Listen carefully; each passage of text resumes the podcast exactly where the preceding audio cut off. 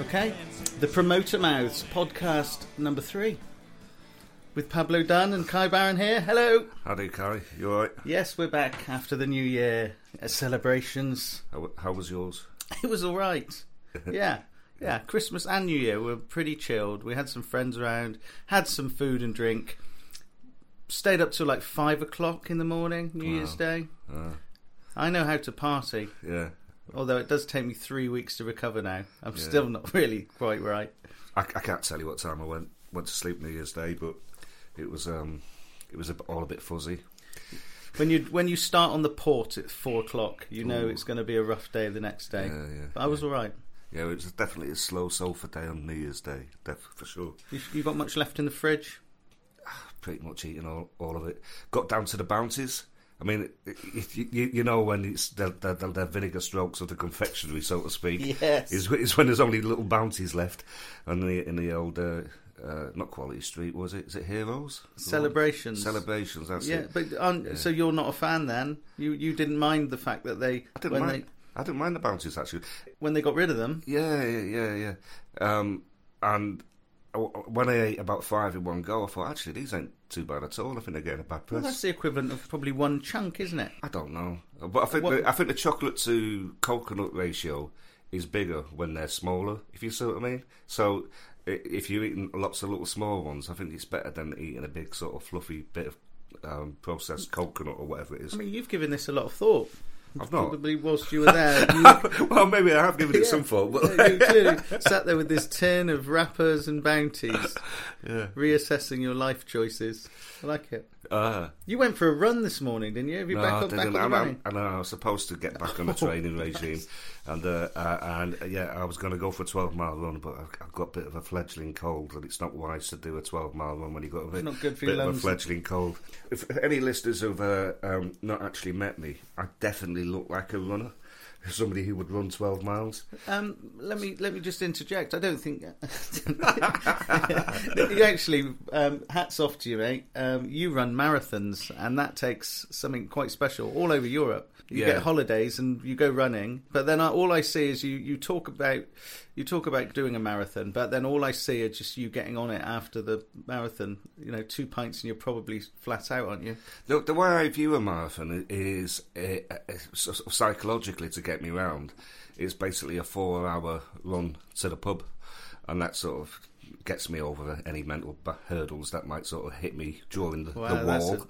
a- yeah, Yeah. that's great. Yeah, If only it was four hours to the kebab shop, I'd probably be a lot fitter than I am.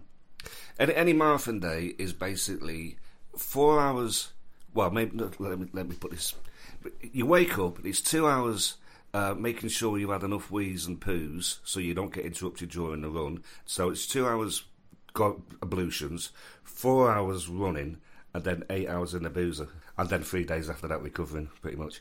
But that's yeah, and I do do that maybe twice a year. Yeah, yeah. Wasn't it? What was her name? Radcliffe, was it? Oh, Marathon Paula, runner? Paula Radcliffe. Paula Radcliffe. Yeah, didn't, yeah. didn't she once squat, squat in a gutter? She didn't get her ratios right, did she? No. she blamed it on some dodgy salmon, but is that is that right? I think so. Yeah, yeah. Ooh, yeah. I mean, I've been I've, I have been close on training ones and whatnot. I, rem- I remember sort of running around low stuff, then having to find the uh, what I'd done the night before. I had, had some uh, uh, hot sauce with with you know that Nando's hot sauce, the extra The extra, peri peri extras, yeah. yeah, the one with three X's on it. I had some of that foolishly, and then went for sort of a massive training run, and uh, uh, and I I very nearly didn't make the toilets in Nicholas Everitt Park, I mean- Park in Lowestoft. I mean, you But, talk, yeah. you talking about your ablutions. It doesn't arouse me as much as Paula Radcliffe squatting in a gutter. If I'm honest, Oh, you know, each- we've each- started each off, we've started off on a very low, Yeah, are, low yeah. point, haven't we? I don't Yeah. know. Um, I don't know. Maybe the listeners will decide who they prefer to think of squatting in a gutter. Certainly not you, mate. Shall we reiterate the, uh, the the the format for the listener? Yeah. In case they just think it's all about running and pooing. Yeah, pooing. we talk about running and pooing. I Um, mean, anybody who knows me personally would probably know that we're bound to get there pretty quickly anyway. But anyway, so so the, the the format. Let me read this out again. Now, I, Yeah. I don't think we should ever do a voiceover for this. I think we should just read it out because I think it I don't think. It, anyway, that's a conversation. for yeah, no, I'm I'm, I'm going with that. So uh, yeah, So, so here we go. Two rival comedy promoters happen to live in the same sleepy town in Norfolk. Rather than be at each other's throats competing for territory, like crap Colombian cartel leaders, we are joined together with a joint aim of banging on about the UK comedy scene through the lens of also living in an idyllic English market town. beautifully read. You get better every time. Oh, thank you. Um, and there's some lovely. Uh, you wrote this, and there's some lovely illiter- alliteration in there. Um, Crap Colombian cartel. Yeah, we, we, we were going to call it Comedy Cartel, then we, we found some Americans had already done that. Yeah, that's right. I mean, who knows? I think. Uh, I, well, actually, I think they're reasonably successful with it. We'll let them have it, shall we? I'm we? happy with Promoter Mouse, and, and I'm really pleased with the logo, even though it, it, it, if if you take out the teeth, it looks a bit like a cheeky ass at the bottom of a tyre. yeah. So if you are watching this, just have a little gander at the. Uh, if you are listening to this, so have a little gander. It's quite at, a cute cheeky logo. ass. well, uh, it wasn't the intention. It was just like let's get it out the butt. If you if you like it, I think it's it's going to stick. I like um, Lovely. I've retitled this first bit. It it was Comedy Rumours, but now I've, I've entitled it Comedy Rumours slash Comedy Shithousery. I You- thought that would be more fun. You like that word shithousery? I do, It I've, does. I've started overusing it. But well, no, you can't use it enough if that's what you're trying to uh, convey. As um, people who have really sort of made some poor decisions at the expense of other people's uh, happiness and well-being. Yeah, and it gives us the chance to comment on it in a way that we might later deem unfair, and then we can pedal back on what we said. Yeah, if we if we call someone out for being an absolute shithouse, and then maybe think, oh, we were a bit hard on that person, but we we don't name names, but it's only our conscience that will come back and apologise. Yeah, yeah, yeah. Well, what, what the one thing I wanted to sort of uh, call up is is when are you uh, taking advantage of an act as a comedy promoter? Um, and I, I mean, I, I've I've I've seen some posts recently with some promoters um, using the phrase in there with the phrase "a chance to see me," like that's like a massive currency. Well, no, isn't it a chance for me to see you? Oh yeah, that's it. Yeah, Yeah. of course. Yeah, yeah. Try that again. I t- You're going to edit everything. You're going to be here forever. No, I, I think the listeners fine. Yeah, yeah, a chance for me to see you. yeah, yeah, yeah, yeah. That makes more sense. But, but yeah, I, I mean, for the listener who's not involved in comedy, there's a timeline that a comedian moves along and a progression. You basically start off as not a comedian, and then the day that you decide to be a comedian, you actually become a comedian. And then, that, in my opinion, once the once you've made that the decision, but at that point, you you are also a shit comedian. And then it later transpires that you cease from being a shit comedian with the amount of gigs that you do.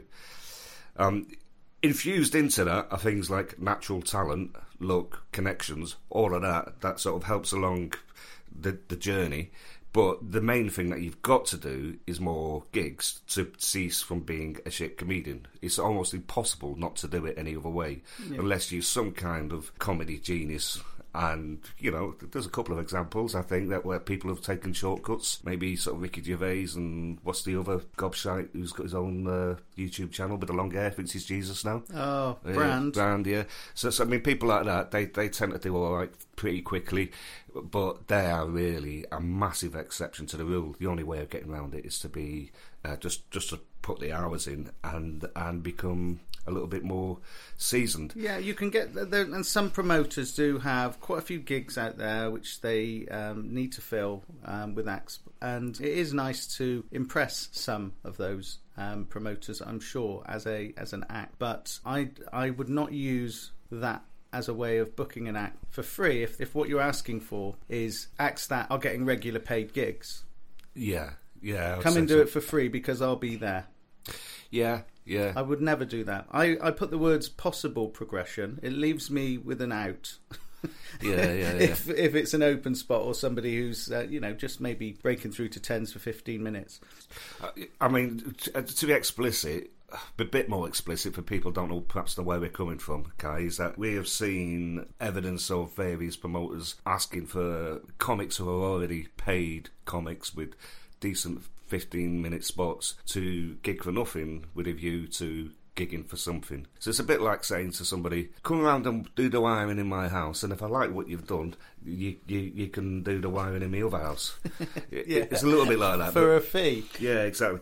But to play devil's advocate there, it is difficult to find if if you are running an awful lot of gigs. Uh, I'm getting my apology in sooner because it's one thing to judge you, but if you're running a lot of gigs and you're going through. Uh, uh, you've got high turnover of gigs, so you, you need a lot of comics coming through. You need to be able to see these people, don't you? And you don't really want to take uh too many risks because you've got paying customers in.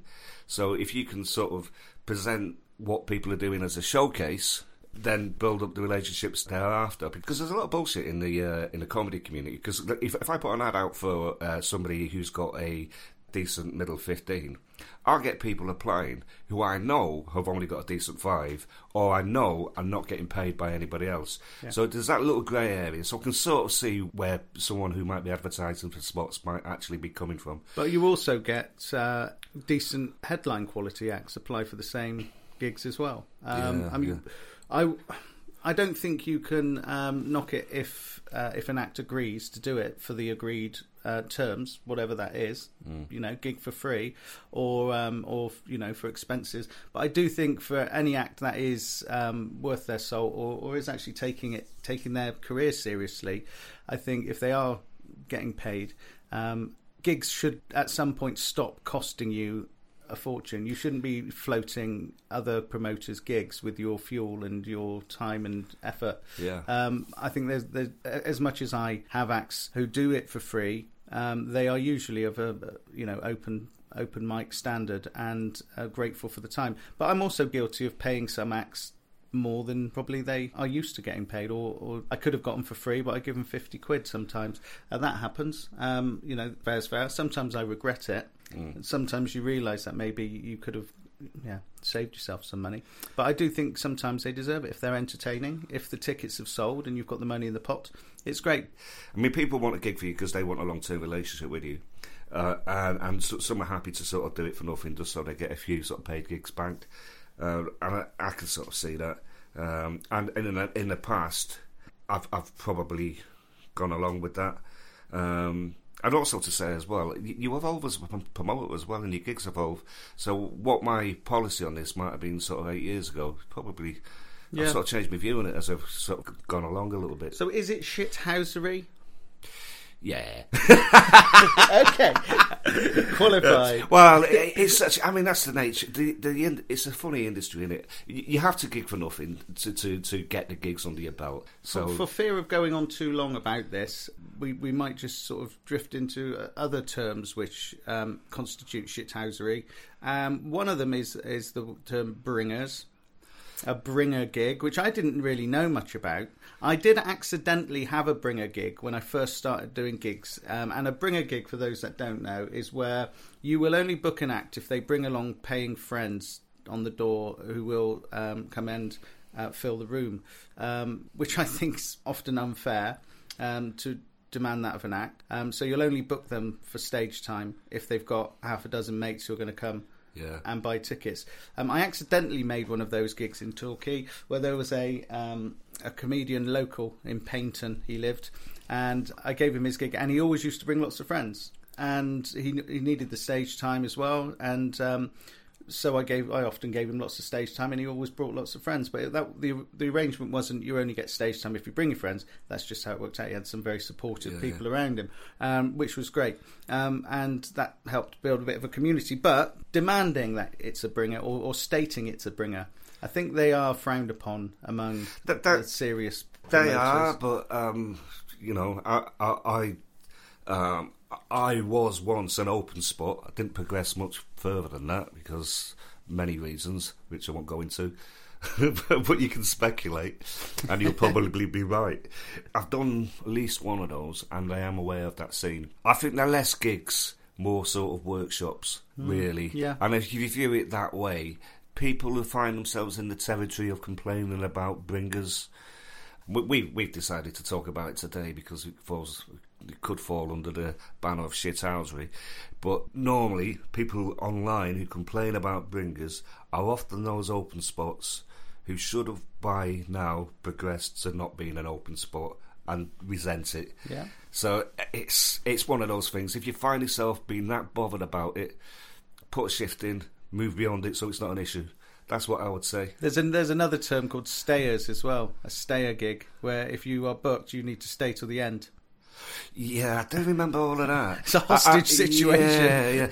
And especially, I mean, I used to drive up and down the country for these bloody things, and and I felt as though I had to stay. I've, I'm, very often I'd approach the promoter first and say, "Look, I, I've got to be up in the morning. Do you mind if I get off?" and all the rest of it, which is a bit of a weird one, isn't it? But yeah, I mean, I mean, I've gig, I'm just flip it around the other way. I've I've been there. It- What is effectively a comedy workshop with mainly sort of open spots, giving sort of supportive laughter. Uh, Yeah. By that I mean pretending to laugh at your shit jokes. And, and but, but if you're off on at the end of this uh, sort of uh, uh, episode, you could be there with whoever you drove there with, and nobody else. What are You the know I mean? So? What are the consequences of leaving? Well, Because if, it's a- if it's a one-off gig, Yeah, it's one of the consequences are that you, you're you're you're tutted and frowned upon by other members of the open mic community, yeah, uh, and and you'll probably get away with it one or two fine times. But if you do it routinely, if you do it routinely and you're still shit, then the consequences are that you'll probably close a lot of doors. If you do it routinely but you're killing, then it doesn't matter. yeah, That's yeah. effectively it. Lovely. I've got one comedy rumour which um, I want to get off my chest, and, and that is about uh, a promoter who I think it's common knowledge among those that were involved with this promoter, right? Um, and when the pandemic hit, uh, this promoter had gigs running. Um, and t- lots of tickets sold, and just disappeared for a while, and uh, didn't refund any of the tickets, didn't pay any of the acts. I mean, that's potentially understandable because it was all a bit of a shit show, wasn't it? Um, but didn't refund any tickets to any of Right, his right. punters. Then re-emerged a couple of years later under a new brand um, and um, a new name, same promoter, um, and was booking some big theatres. Is this the same person who came into a little bit of money? So he was Maybe. Yeah, I don't want to be too explicit in case. Oh, no, uh, but, but but if it is the same promoter approached the venue that I'm working at to try and make a play for, whilst I'm still working. I them. think he did. And so I know that he he booked a theatre in North Norfolk and had Milton Jones booked for it. And I was curious because I'd like I'd like to book Milton Jones to do one uh, to do gigs for me. And at the time, Milton was um, not really doing many standard gigs. Um, so this is a 400 seat theatre, and I was curious because I've got a gig in Wisbech, um, which is a 300 going on for a 400 seat venue, and I was checking the ticket sales, and on the day of the show, there were 38 people booked in for Milton Jones. Right. Right, and then the following month, and he had some really good lineups uh, planned. And then, uh, like a month or so later, there was another artist booked, and it was um, I, w- I won't give a name because I don't want it to be a reflection on maybe the popularity of that particular, and not not as big as uh, as Milton by by any means, but was reasonably popular at the time after a bit of TV work. Anyway. 14 people were booked in for his tour show, um, and on the night, um, because I've, I've got communications with people out there. On the night, I discovered that they uh, they literally opened the door to another thirty odd people who hadn't paid for tickets. They just cleared the bar and got them all in. Wow. Um, Which is always a disaster. Yeah, so so that's a bit of shithousery. I just think if you're not if you're just placing acts into venues and then not really sort of doing much to promote them, bar having a poster on the website of the venue. Um, that to me is is letting down the acts, but to have Milton Jones with thirty people in or whatever, Yeah, That's- And that was no reflection of Milton Jones. I mean, No, absolutely pretty sure not. if I booked him for any one of my gigs, I'd be You- I'd be selling out twice. You would not have known he was on. That's the point. If you're listening, just sort your shit out because you know filling venues isn't easy. You've got to put some effort in. I, I, it goes back to what I was saying before. You, you start off as a shit promoter, and then you end up getting better. But if you overstretch yourself as a shit promoter, your shit housery is more public. I Yeah, guess. yeah. But um, and and also it goes back to what I was saying last in the last pod. There's no guild of promoters, comedy promoters, so it does mean that there's a high propensity for for let's call them shitheads to be putting on gigs. You know, And I think it Uh, goes but, back but, to but they come and go, don't they? and they do come and go. They, I mean, it's a shiny looking brand, uh, but not paying not paying punters who bought tickets and banking it. It Is, feeds is into the ego totally as well, doesn't it? I mean, I know because because I, I, I my, my my business model now for various reasons is to book higher profile acts than what I used to. But I get people saying to me, "You're doing well. You're booking you're booking high profile acts." Well, that's not. I can see how that would feed into the ego, but that's not a measure of me doing well. It's a measure of me taking more risk Yeah. and and and being a bit ambitious. But you you've only done well when you actually sold the tickets, and it's not hundred percent all the time. And sometimes you know there's a cost of living crisis. Sometimes you you you you're uh, you you're not, you're not always killing it. Some you are, some you aren't. You know. So if it's feeding into the ego, what I'm saying, that will attract a certain type of person as Yeah, well. like we said before, you know, it, it becomes more about them in their role in promotion and in the comedy industry than it does about the comedy they're putting on. I think there was another local promoter, wasn't there? That was a little bit like that. Um, that we both know. I can't think of who you're talking about. Anyway, I'll cut this bit. The next bit Opinion whores. People who wheel out their opinions and sort of try to get mileage on their opinions. It's the bit on social media that that makes you angry, and people ride on the back of it and they get likes and whatnot. The, the one thing I noticed this week was actually a decent opinion from one, one of the Triggernometry uh, chaps, uh, just wheeling out of a piece to camera about Prince Harry, and uh, Yes, it- I saw that. Yeah, yeah. it's yeah. quite funny. Come out with a line: "Is your your, your Harry Windsor, not Harry Styles?" When he was moaning about his necklace being broken, which I, that, that that did make me chuckle. Yeah, yeah. Yeah, yeah. But uh, I mean, that sort of launched me into a whole bloody stream of consciousness about Harry Windsor and his American wife and, and the whole shitstorm that's surrounding them, which they're complaining about. But at the same time, completely feeding this stick shit storm. so it just creates complete hoo ha. And it is a little bit in a microcosm everything that is wrong with the world today, in my opinion. I mean, ah, you got this woman who and, and, and this bloke who are both extremely privileged, who who are banging on about victimhood every bloody second, and you can't get much more privileged than being an actual prince of a country. And and his wife wielding out the race card. I've not seen anybody online um, say anything racist towards her, but she seems to think that that se- seems to be It is an undertone, isn't it? I mean, it is, it is the there are these undertones of um, the fact that she married into the royal family, and they, they didn't like, uh, they didn't approve of that because of her race and colour.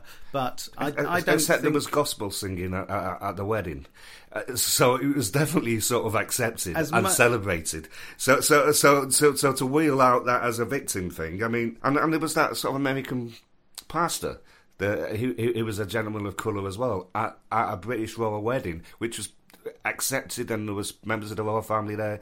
He, he went on a bit, didn't he? he did go on a bit. I mean, that, that was my only issue with him. Does that make me racist? Like, yeah, and, yeah. He was. He definitely thought it was all about him, wasn't he? He was definitely having his moment, wasn't he? But Yeah. anyway, it's not not not topical. That was a couple of years ago. Well, my point is, uh, um, the, these really privileged people are weaponising victimhood that really doesn't exist, and and I I just wanted to get my bum out over that for a minute. Yeah. So, so Yeah, yeah. I'm happy to get that off my chest, Kai. Yeah, no, I'm, I'm glad, and and you know, you see it. I think the the media are are still on it, and I think this book he's written, what's it called again? Um, Oh, spare. spare, spare Yeah. me. Uh, I think he's really opened a can of worms there, and I think he's probably burnt a few bridges. And some of the stuff that's in there, I mean, it's going to be a great read for people who, who like that sort of gossip. I mean, it is it is you know a peek through the curtain, isn't Yeah, it? yeah, yeah. Um, and and it, it sort of leads on to. Um, C- Can I just cut in, just Yeah. say one thing? Because I can sort of, I can see if people were going to talk about what we're just talking about, you would get a whole load of people going, "Why ain't he slagging up Prince Andrew? He was an actual bloody uh, alleged molester and whatnot."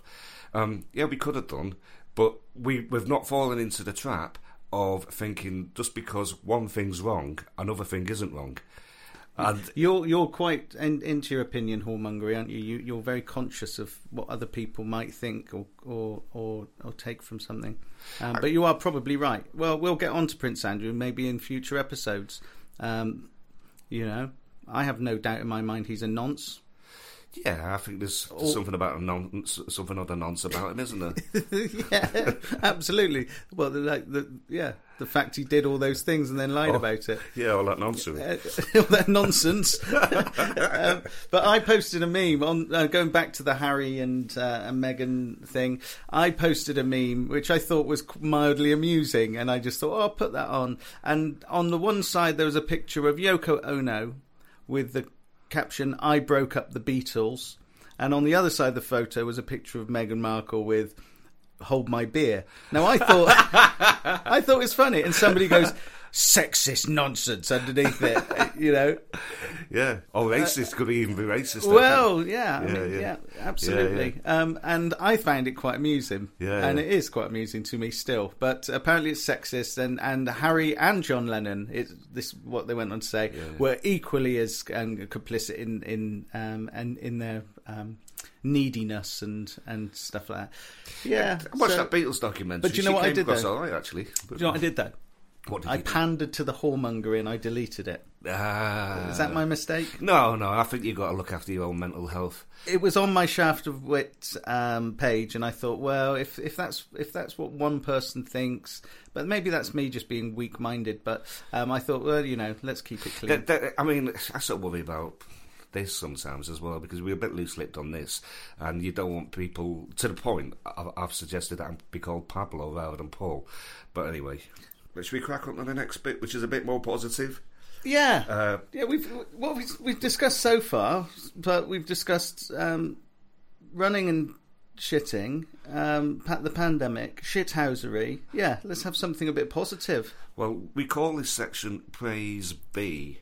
Uh, and in this section, we like to give thanks to any anyone in any setting who has made our week better. Um, first of all, I'd like to say thank you to you, Kai. Yes, hello. Hello, Kai. Yes, um, you you ran a gig on uh, Friday night, which actually sort of links back to what we were saying at the beginning of this pod. It was a it was a competition called the is Magnificent. no, Dirty Dozen. Dirty Dozen, sorry, I knew it was Cowboy themed. So, so it was a Dirty Dirty, Dozen, and, and it was Cowboy themed, and, and actually Kai dressed up like a cowboy, which was uh, funny for anyone who'd never seen him before, because I, I was, for anyone who cared to listen, I was saying that's how he normally dresses. but And one of the acts called me Woody from Toy Story. yeah, that's right. Yeah. So uh, the concept of the night was basically uh, it, it was a competition. Um, Twelve acts, all given five minutes. So a bit of a showcase, and and the winner won 150 quid, which 150 fair, fairly generous. Really, And a crack- trophy. a trophy, a cracking room, really well set room, and I've been to several of gigs in this room with some absolute high class headliners. Uh, uh, well, strangely, this was the one that topped it off for me. It was it was a fantastic gig, and um, uh, pretty much all of the uh, open spots. I'm not sure all of them were complete open spots, but they're all newbies of sorts.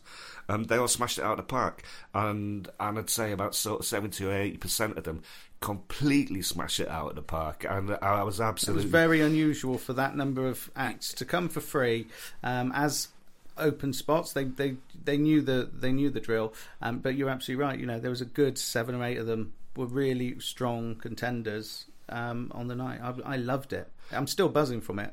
Yeah, yeah, I- it was fantastic.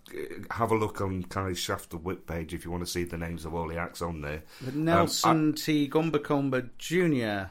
won it Yeah, um, in the end. And the, the other fantastic thing about that night is the fact that um, the, the the bitter that um, that they put on in a white horse um, was actually on because Timothy Taylor. the, the landlord's Timothy Taylor. You can flip a coin when you go in there whether or not they're actually going to have it on or off, and it always puzzles me. Why is that? It's like 50-50. And and then when they saw me, I think. I wonder if they just went down and changed the barrel and for, fresh thinking he's just going to moan about it if it, if it's not on. And yeah, I would have just moaned about it. Well, I went in there over Christmas and I had a lovely pint of something that I think was some sort of reindeer brew or whatever, Christmassy one, and went back. I'd normally drink San Miguel, but I thought I'd have a change.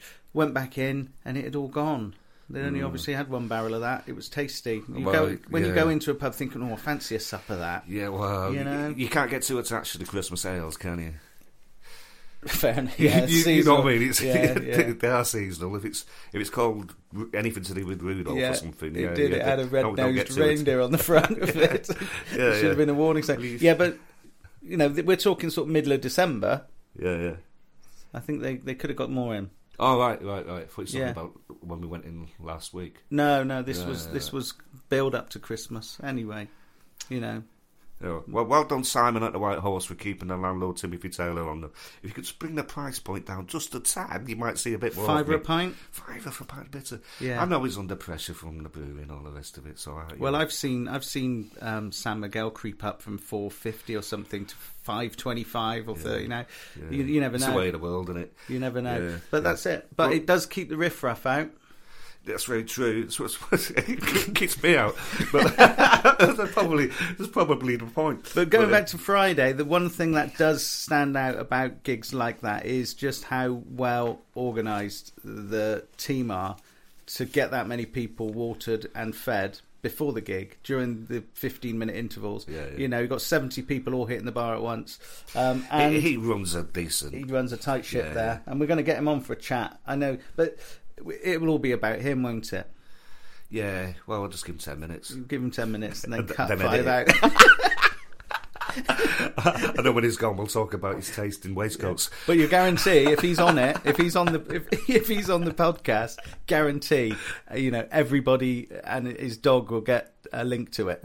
Yeah, yeah, yeah, yeah, yeah. He's, he's a good one to have. He's a good egg. Right, on. okay. So we're going back to uh, negative stuff. Uh, this section, hellfire and damnation. Uh, something that happened in the week uh, that that hacked us off. I've got, I- won't go into the big description about pits of hell and whatnot, but yeah, did anything anything happen to you? Oh. Yeah, the more I think, the more I was thinking about it after texting you, uh, the more I thought it's not right, is it? Um, so uh, the story goes, uh, and it's to do with my daughter and the bus that she gets to college. Um, this is a council-run service, and it's a coach which uh, takes them. So we pay a decent amount of money for a pass for this bus, by the way.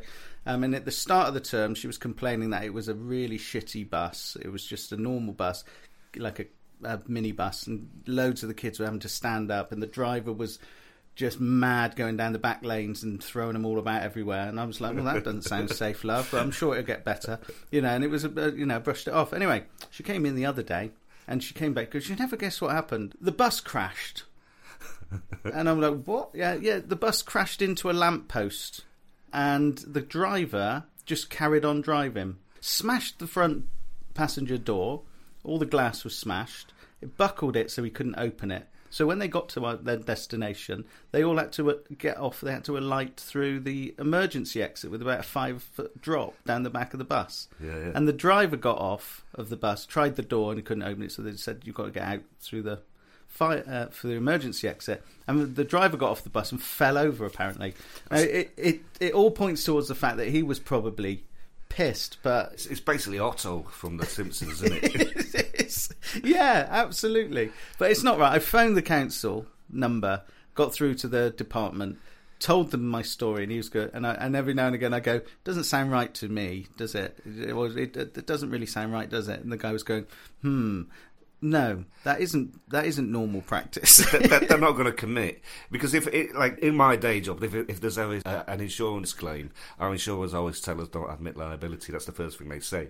But what I would say to you guys, make sure you get your complaint in writing, and and then if you want to take any action thereon thereafter, you've got a base to build upon, and they've got to respond to that. And I just think they need to be aware that this man's not of sound mind. He I- didn't. He didn't even stop. He didn't flinch really when he crashed it and smashed in the door. He just carried on his journey. And then, but what was quite funny is uh, this is how serious the kids took it. Um, whilst they dropped off kids through the fire exit on each stop, um, the fire exit was flapping open and the alarm was going on and off. And they, they between them all made up some sort of techno tune to the sound of the alarm. So it goes to show that they don't really care as much as I did. I hope one of them had the wherewithal to start get the phone out and film it because that I, I've only seen a photo of the smashed in door that my Ah, daughter took okay. as they went round. Yeah, yeah. Well, uh, the, the other thing to bear in mind is that um, you, you ought to be advising your daughter eh, or asking her whether or not she has whip, whiplash because if she does, that's probably a fortnight in Benidorm, isn't it? I was yeah. Well, it, it was a bit like it was a bit like uh, you know when an insurance company phones you up and says, "Oh, you had an accident sometime. You know, you've had an accident in the last couple of years, um, or you." They obviously have insurance records or something, which and um, I always used to say, "No, it was fine. It was just a bump." And then they used to say, uh, "But did you suffer any neck injury?" And you go, "No, no, not at all." What? So you you didn't have whiplash at all? And I'm like, "No, no, it's fine. We fixed it now." So you didn't have any injuries whatsoever because you can claim. They're trying to get you to go. Yeah, yeah. Oh, actually, yeah. A number of people who must do that. Yeah, So I sort yeah. of did that to my daughter as well. I was going, Yeah, "Is- yeah. "Are you okay?" And she was like, "Yeah." I said, "So you, you haven't got whiplash because you know you can, you know, uh, get a couple of days off college and probably make a claim." I can, I, my, my late parents, uh, bless them, my, my, my, my father fell over outside his house and then made a claim. And then they actually got a fortnight in Benidorm and bought a load of cheap fags on the strength of it. But the thing was, he actually fell over in his own garden and still claimed. And, and I, like you, I mean, I thought that was a bit despicable. I found it funny, but, uh, you know, if they were still alive, I perhaps wouldn't be saying this. I did they- genuinely have a whiplash injury once when a car ploughed into the back of me when I was stationary, and ended up with about three or four grand out of that. It, Definitely. but it was a genuine injury, though. You know, I started feeling quite. Um, a m- massive headache later at, at work. I was going to work at the time. Yeah, so that that that happened. I, I've got a couple of. Uh, again, this is. Uh, this could come under shithousery again, couldn't it? Really? Uh, well, I guess it's comedy shithousery. The one thing I've noticed is that when I put on uh, a couple of uh, uh, sponsored posts about gigs. You always get that. I've noticed now. You always get one person. So I, I've, I'm I'm booking uh, um, Reginald D Hunter, Sean Walsh, and Mick Miller, and I've got campaigns going on social media at the same time. And I think for each one of these, uh, whilst 95% of the comments really positive, as you might expect, um, comments like, "Oh, and I hear his other jokes are actually funny." Or shame the headliner isn't any good, and I'm thinking, crikey, And, Yeah. you know, it's just like, well, why would you just take a piss over somebody's bloody Yeah. uh, you know, attempt to sort of create a bit of bloody business and laughter and all positivity, and somebody started going, Yeah, it's Yeah. like they don't they don't like this act clearly, or they probably don't know much about them, and yet they still feel the need just to vent and and to to share their opinion. Everyone's got an opinion on everything. It's almost like that's what they they can't help themselves, but just yeah, yeah, it's bullshit. yeah. it I mean, we've been guilty of it ourselves. I'd imagine on other people's posts, you just say it. Now. I'm getting better at that now. I, I guess it goes back to what we keep saying about sort of all of this world that we live in. We we, we individually gr- get better at social media, but collectively we sort of need to get better out of it. as Yeah, well, don't I, I, I think I am a, exercising a bit more self control because I used to write stuff. Because then I started to realise that when you're on Facebook, um, you can post any, you, you can post a comment on a thread from wherever, from Timbuktu if you wanted. There might be a Timbuktu group, uh, open group, and you might put a post on there, and all your friends can see it. parking like a twat in Timbuktu. yeah, parking like a twat. yeah, in Timbuktu. And but all your friends, have, you know, they see it. It flashes up on their feeds. It's like Kai commented on this, and you think, ah, I should be a bit more mindful of what I put because I have said some silly things, um, which you know might be construed to be a little bit, um, yeah, a bit mean spirited. Um, but sometimes you just can't help yourself. Yeah, yeah, yeah. You know. Where, where do you stand on it? Have you ever, ever had any complaints about gigs? Like, have, have you had to deal with any complaints? Yeah. What, what direct? Either I, well, you know, I was uh, we had a gig. Um, I had somebody come up to me and complain to my face because we, they were having a great gig. They had lots of fun, but one of the there, there was a couple at the, in the very front, and one of you were at that gig, I think, maybe. Um, there was a guy right at the front. And he was just getting a bit gobby. And he wouldn't shut up, I and, and it became a bit yeah. about him. And, and he'd never been to a comedy night before, and, and thought joining in was a bit of it. Anyway, at the end, I just said, yeah. And um, in future, ladies and gentlemen, please just be mindful that these are you know acts that have come to entertain you, and, and calling out doesn't help.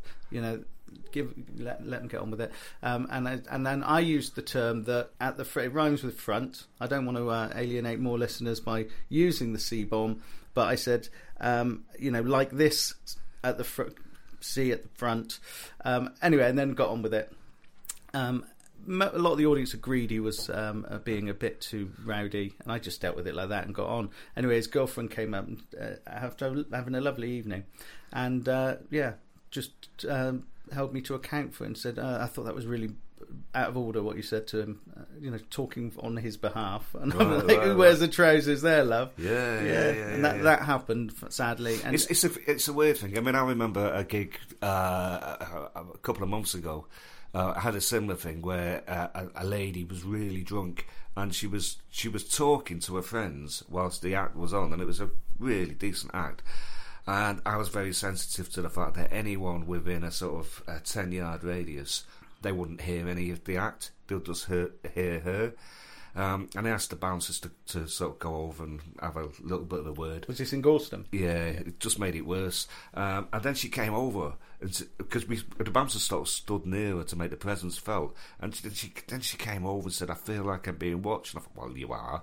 And she just went into one, and she was that drunk, and then she she was like talking really slowly, and she put her hand out against the wall to steady herself, and she was saying things like, "I've been coming here for the last."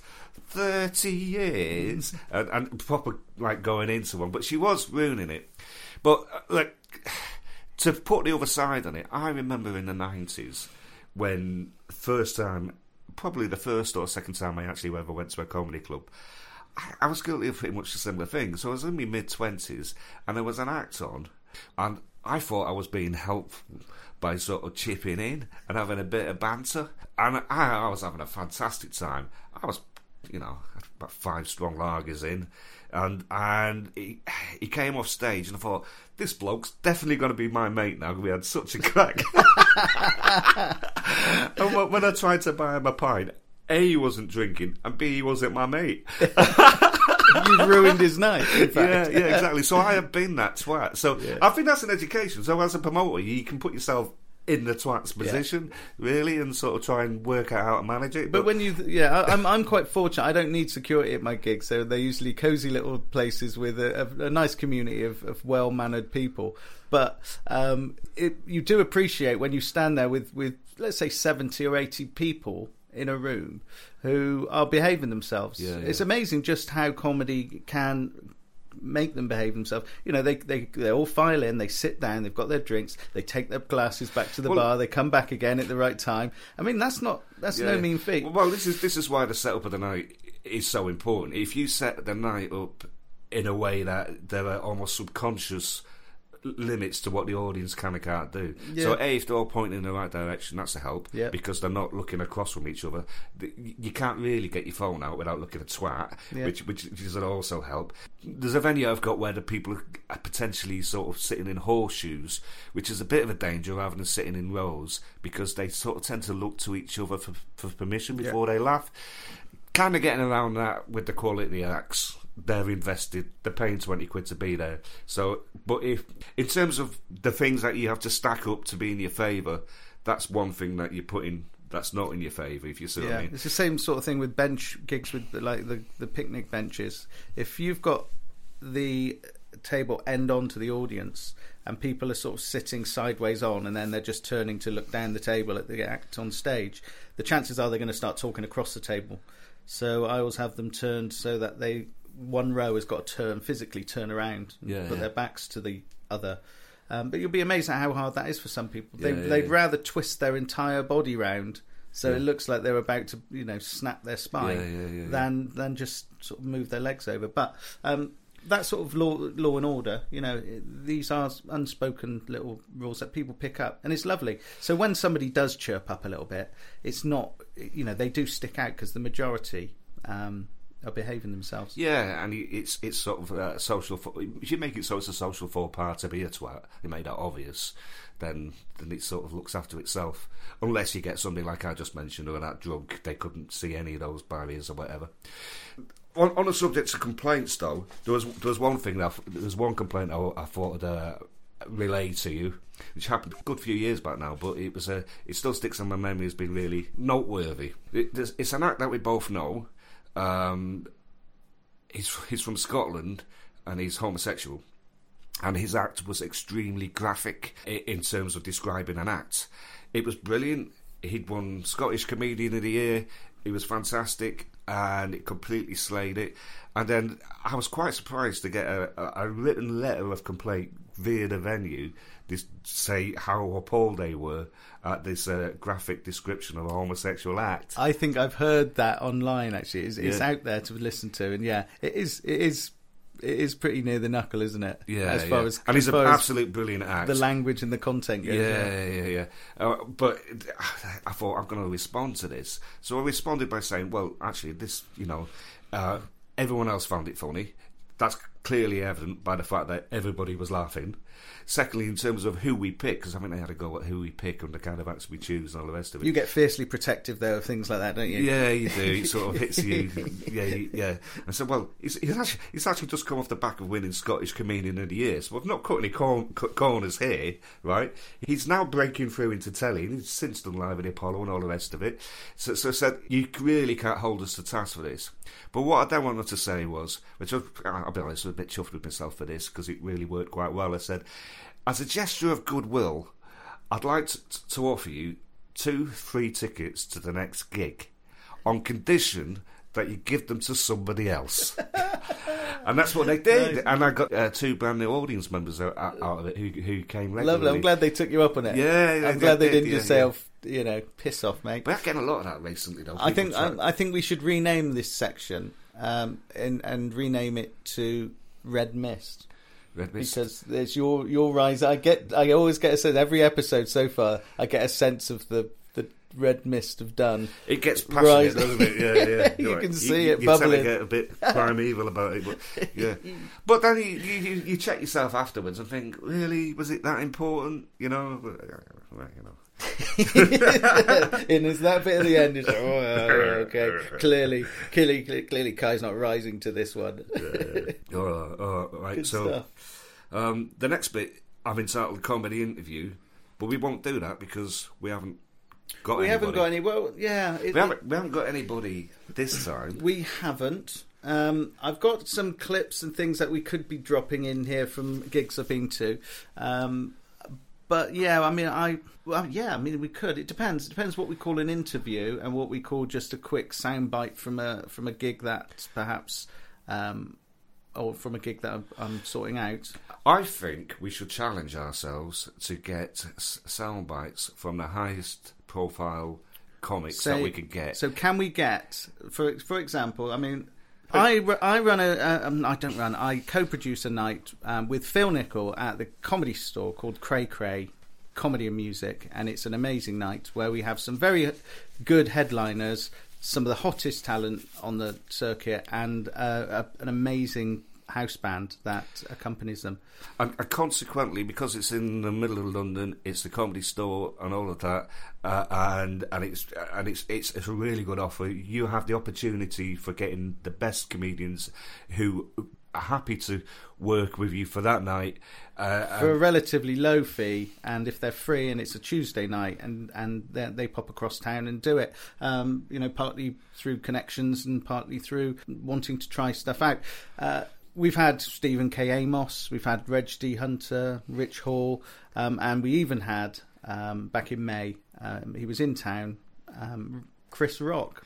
yeah, uh, That's and- incredible, right? Yeah, absolutely incredible. So, what I thought would be quite good once a month when Kai does one of these gigs is to get the best soundbite. Doesn't have to be an interview, but challenge Kai to go to the headliner and see if he'd come back and give us something. At the very least, saying, listen to the Promoter Mouse podcast. My name is yeah, yeah, exactly. Now, this month we're, we're going to have Paul Sinha, who is a lovely, lovely man, and the Sinnerman.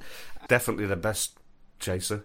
Yeah, yeah. I, I think so. If you're up against Yeah. the Sinnerman, you're knackered. Yeah, absolutely, and he was he was feared. Um, so we've got him headlining. So so I'm gonna. My goal is, all being well, to come back with him doing a little soundbite that encourages people to listen to this podcast. Uh, but it could have been a different story where we had an act booked until I'm, I'm not going to name the name of the act uh, just purely because um, uh, I would like to keep it cryptic. But on Thursday midnight, we lost this particular act. We were able to announce him on on lunchtime on Friday. But let's just say, you know, he could fill the O2 in a few days with his ticket sales, um, and and he's in Panto in London at the moment, and was going to come across town.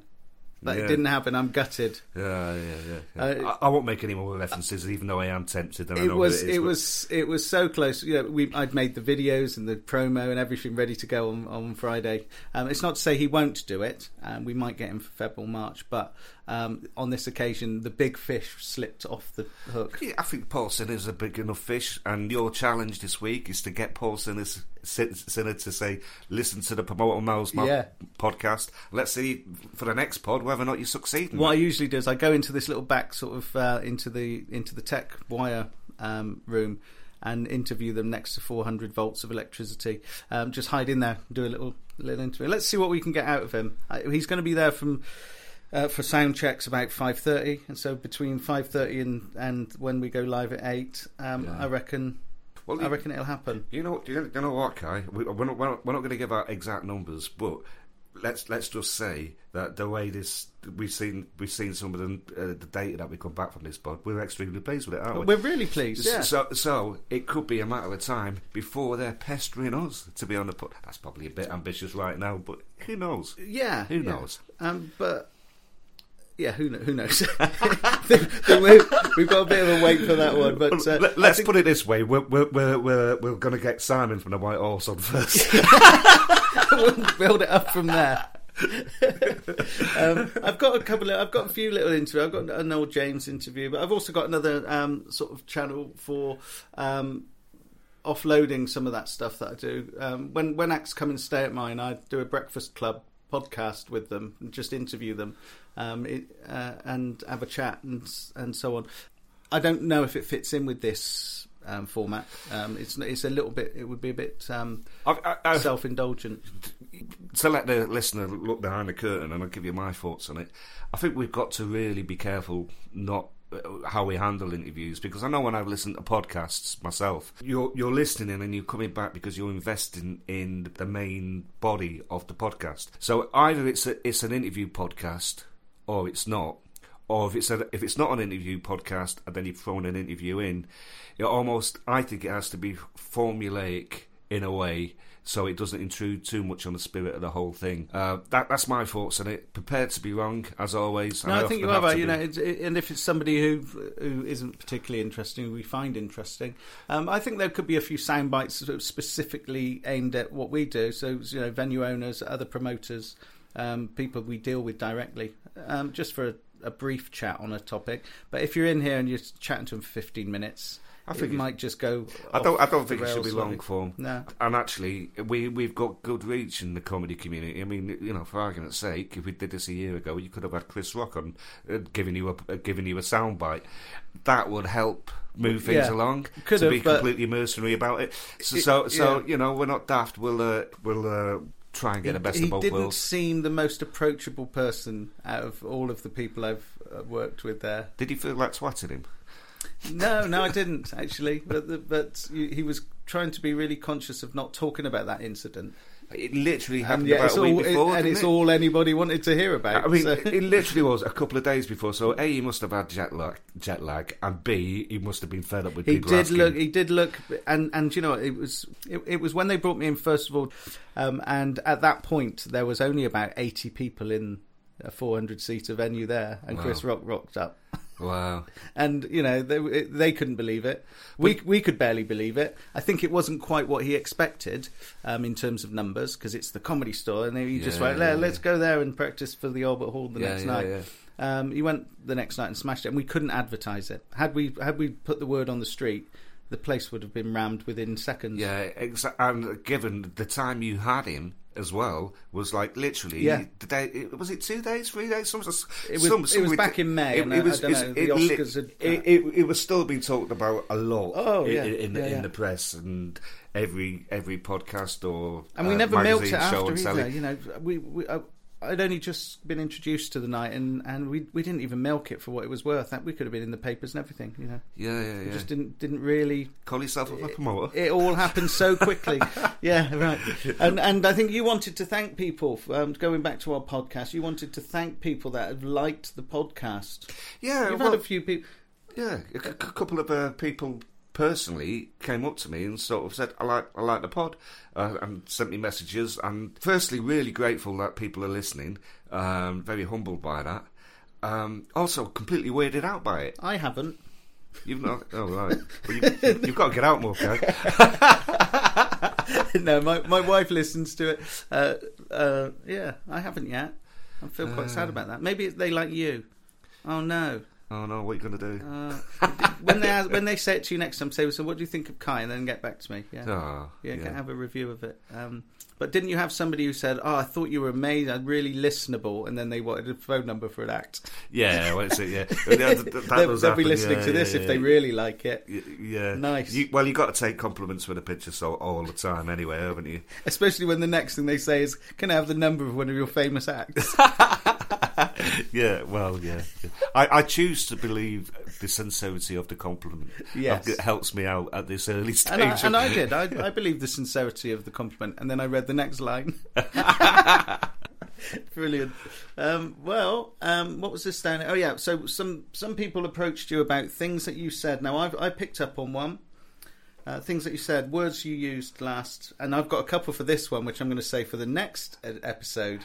Have I, I- I wrote I wrote a couple down. Ah, brilliant. I, I get pulled up on this a lot, you know. Okay. Right, so um, just to say this week, uh, uh, somebody pulled. You know, you know that posh butter you put on bread. What do you call it? The, the, the one that was famously uh, really expensive. Lurpak. You call it Lurpak. Well, I was calling it Lupak. Did you last month? Oh no, not last month. Just, you- just during oh, the week. learned it, Somebody you- put somebody bent me in. So why are you talked calling ab- it Lupak? You This talked about just- putting Lur, Lurpak on your Warburtons. Uh, yeah, yeah, yeah, yeah. Uh, um, Or no, you you're just showing off that you now know the word. no, I was just saying because I think you're about to start. uh, You're, you're about to start saying that I'm pronouncing shit wrong, right?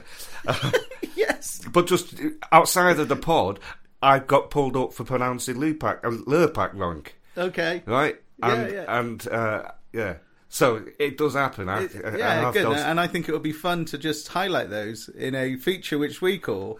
look, have a look. Um, somebody, somebody came up to you, didn't they, after the last episode, and mentioned that you used the word.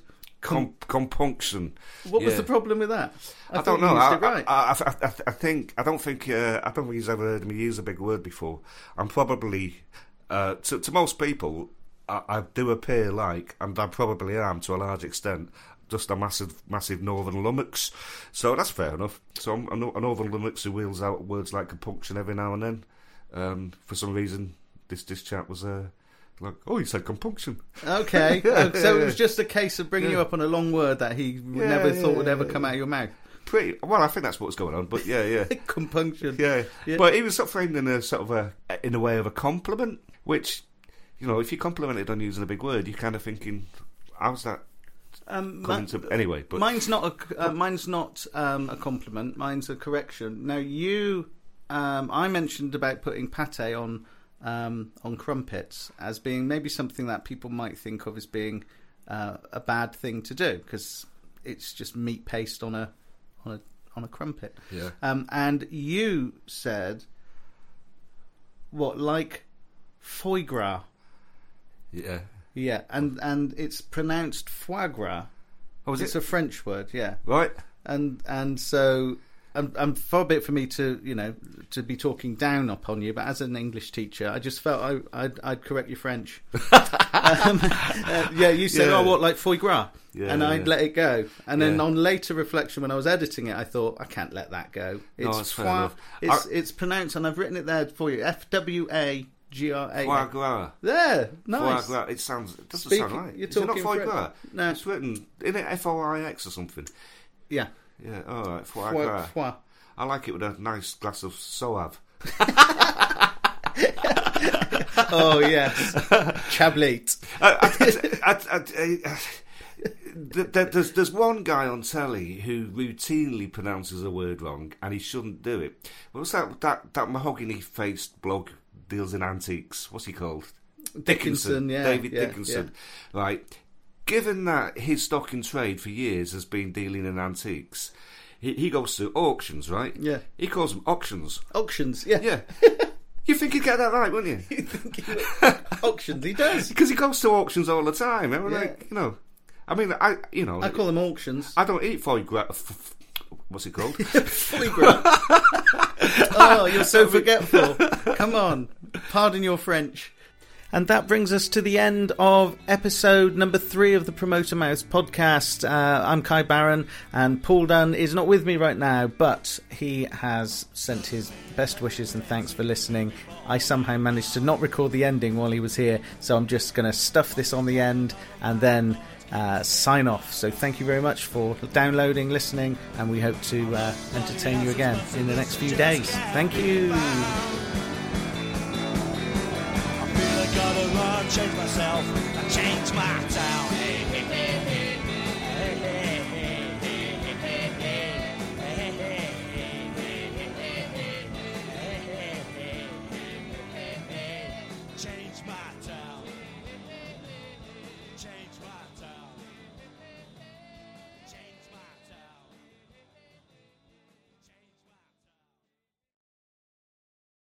Support Kai and Pablo by becoming a Patreon subscriber at patreon.com slash promoter mouths.